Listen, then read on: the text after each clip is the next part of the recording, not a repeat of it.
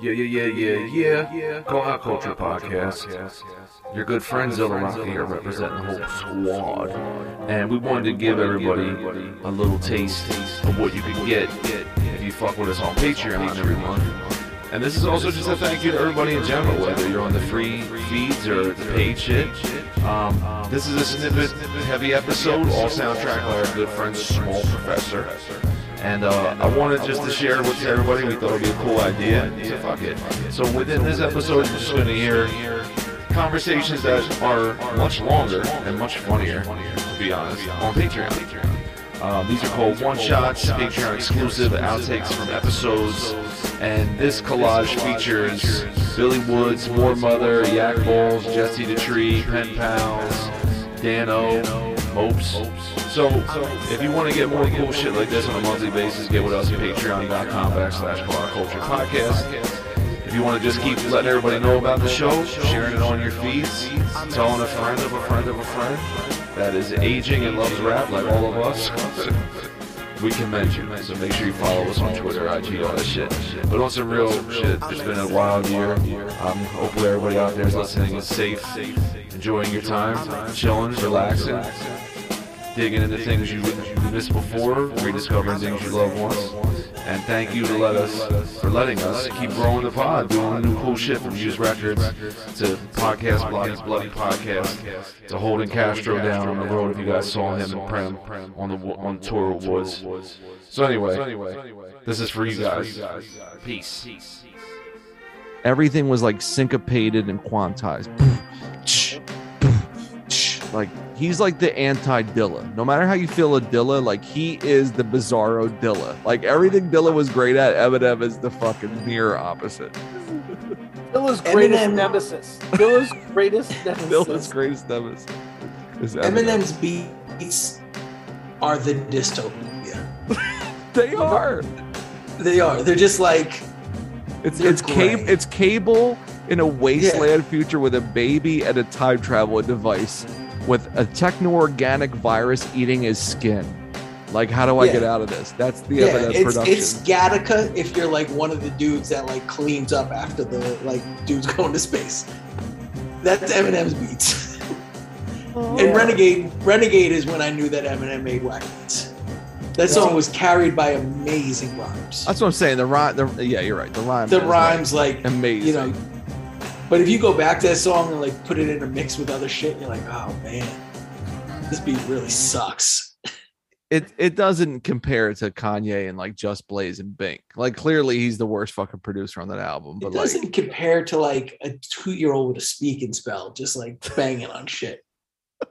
it's white shit. Like his production sounds is white stiff shit. There's no like if he ever heard like an Al Green album, I I would bet my fucking life he's never played an Al Green album in his life.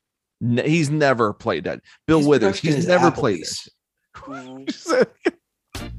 His production is Applebee's. Nobody oh, wants to be Paul Pierce. Oh my god.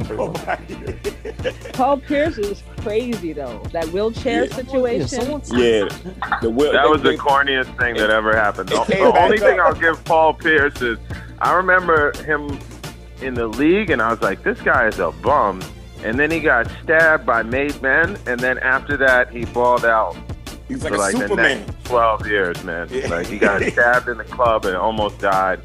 And that was the, I guess that was the best thing Ray Benzino ever did. Good for him. Antonio Community Ansaldi. man, was to stab Oh, Antonio Pierce. Ansaldi. Antonio Ansaldi. He should have worn the Antonio Ansaldi leather. Oh, you know they were, but they, you know, they, they, they made their goons grab them because they were too recognizable with that shiny leather. All right, take the Ansaldi, take the Ansaldi, stash it. They didn't even stash the guns; they just stashed the leather, the yellow one. Ansaldi. Oh, my If God. not John Stockton, then who'd be the greatest pure point? I don't know. Like The greatest pure point guard. What does like that mean? me. The way he explained it, I'm like, that means a bitch to me. Like What- Defer, when defer to the opportunity other four positions. Like, What are you taking? Three shots a game? I'm like, what, what is this? Fucking Hoosiers? Four passes before anyone takes a shot. Shut the fuck up. Don't get caught watching the paint dry.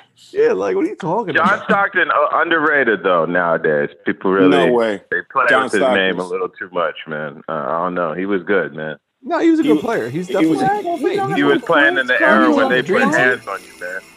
They put No, I hands on give you. I give then. Stockton Karl Malone's credit. on the scoring list because of John Stockton. Right, right, right. Oh yeah. We give him that, but like Isaiah Thomas is not underneath John Stockton.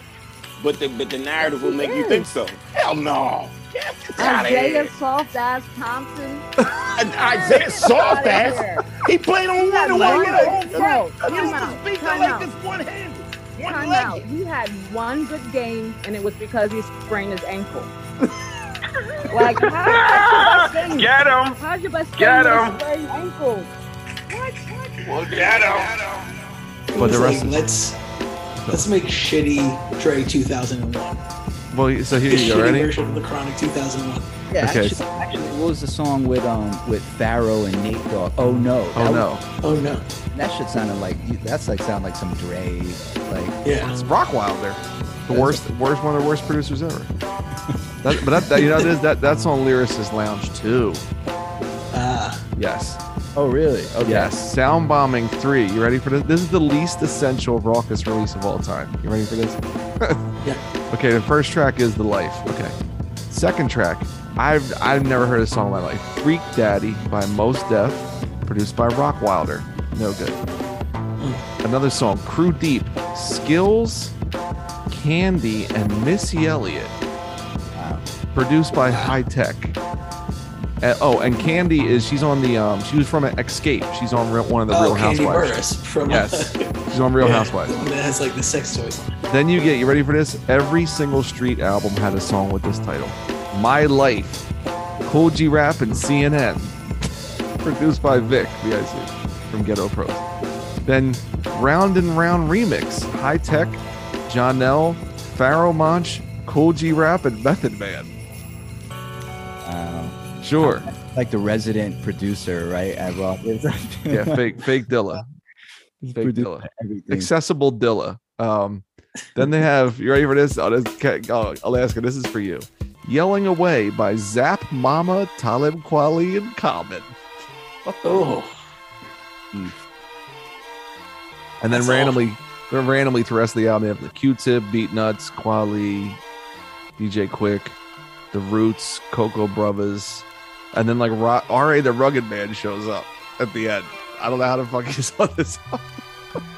I think it couldn't contractually it couldn't be a sound bomb record without RA cut on it. Read it about. Then you're not a rapper. You don't like rap. Rap encompasses everything. It's the whole shit. So it's everything from like whatever mumblecore asshole that like people are complaining about now. That motherfucker's still hip hop, and he's probably more hip hop than you are because he's at least willing to admit that he's hip hop, or she's willing to admit she's hip hop. Whether it's the stripper rapper who's out there just fucking making some money so she can get endorsement deals, she's way more hip hop than you are because you're fucking scared to be a rapper. You want to be cute about it and wear your fucking overalls and pretend you're a hick from the country that's into rapping because it's catchy. Bubba Sparxxx did that shit 20 years ago and he was actually a good rapper who liked fucking rap and rapping. You're just a fucking poser who's out here like, look at me, I'm clever, I'm cute. This is me. Check it out. I'm doing soulcore, grind, whatever the fuck it is. Just fucking own your rap shit or get the fuck out. Like don't don't try to like be cute and have it both ways. Because you know that you want to be a rapper. You want to be able to say I rap. But you're scared. You're scared to go to places where people actually rap and rap hard and it's competitive. And people are like, I'm putting my skills on the line and I'm trying to be out here and be the fucking best. You're scared to do that because you know you don't have the heart to do that. So fucking man up. Either be about it or be a tourist, but stop fucking hitting us all up with your bullshit if you're not gonna fucking really do it. Because you're wasting everybody's time, including your own. When you see the gap between Paul Thomas Anderson as a director and Kevin Smith, it's like comparing like like Scorsese to a fucking blogger. Kevin Smith is a fucking blogger, bro. He wears jorts with fucking a blazer in public and he's 50 years old. He wears 10 to X size custom hockey jerseys with like Van moccasins. It's like so pathetic. And it, it's fucked up because last year on an impromptu mission, I dressed as Silent Bob for Halloween. It was the easiest costume to make. And now, after I saw this movie, I hate that I did that. Like, I hate that I even looked up to this dude and enjoyed him. Because as, as we all grow in age, it's like, it's kind of fucking baffling and stunning to see somebody whose only job for the last 30 years is to make art. He has no, no new ideas. my dad would always be watching a game and uh anything like a, a track race, whatever, and the person who won would be like, I just want to thank God and my dad would just shake his head and be like, You worked so hard and that's who you want to thank. Like, not your mom, not your trainer.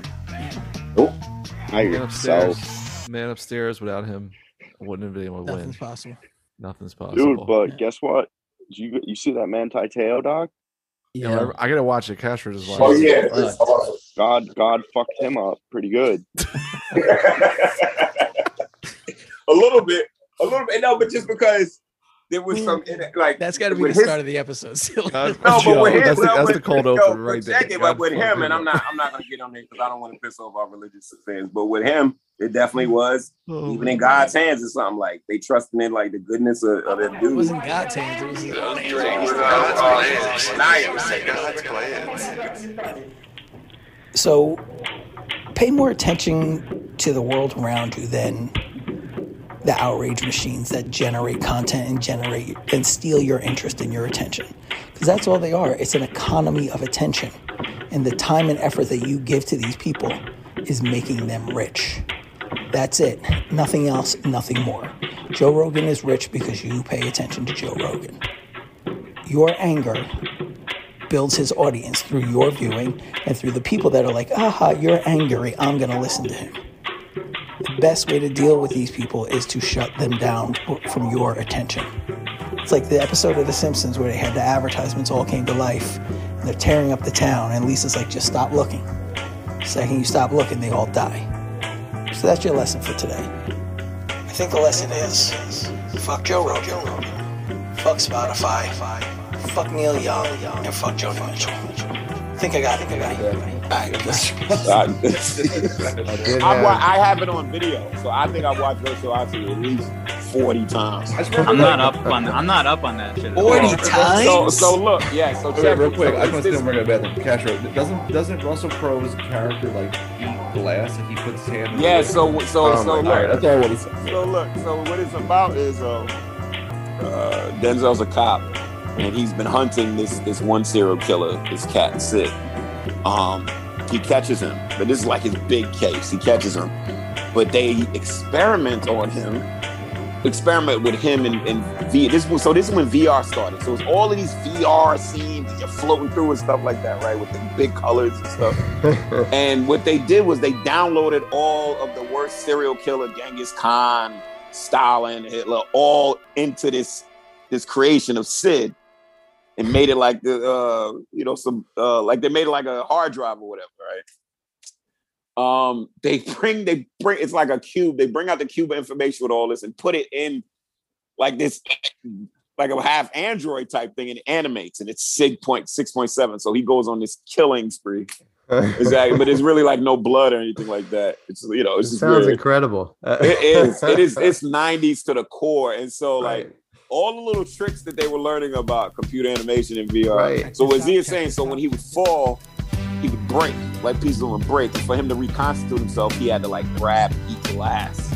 So he, he- so you would see him like scorching glasses. he's running from Denzel. Oh man, That's Anyway, great. They beat him at the end, trick him. You know how this works. They put him in a VR loop, make him think he's somewhere where he's not. And- Sure, use it against them. Yeah, yeah.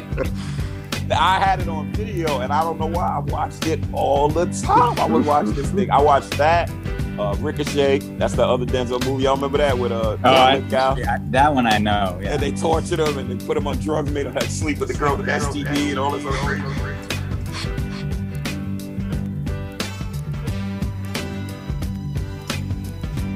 Yeah, yeah, yeah, yeah, yeah. We're gonna cut it off right there, you can hear more conversations like that.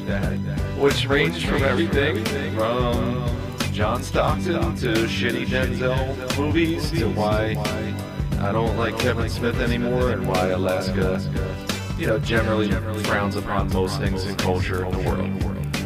All available for a very small fee at patreon.com. But honestly, outside of all this funny promo shit, seriously, if you're brand new to the pod or if you've been with us since day one, thank you for listening. And thank you for having us alongside you in whatever you're doing in the course of a day, in the car, washing the dishes at the gym. I'm the same fucking way with all the pods I listen to. So I love it. I love interacting with everybody. And we as a podcast as a friendship crew appreciate you all. Thanks for an incredible year. We got more on deck. Peace. And Small Pro on the motherfucking beats. God damn. Yo, if you didn't have him as your best producer 2022, you're a fucking dickhead.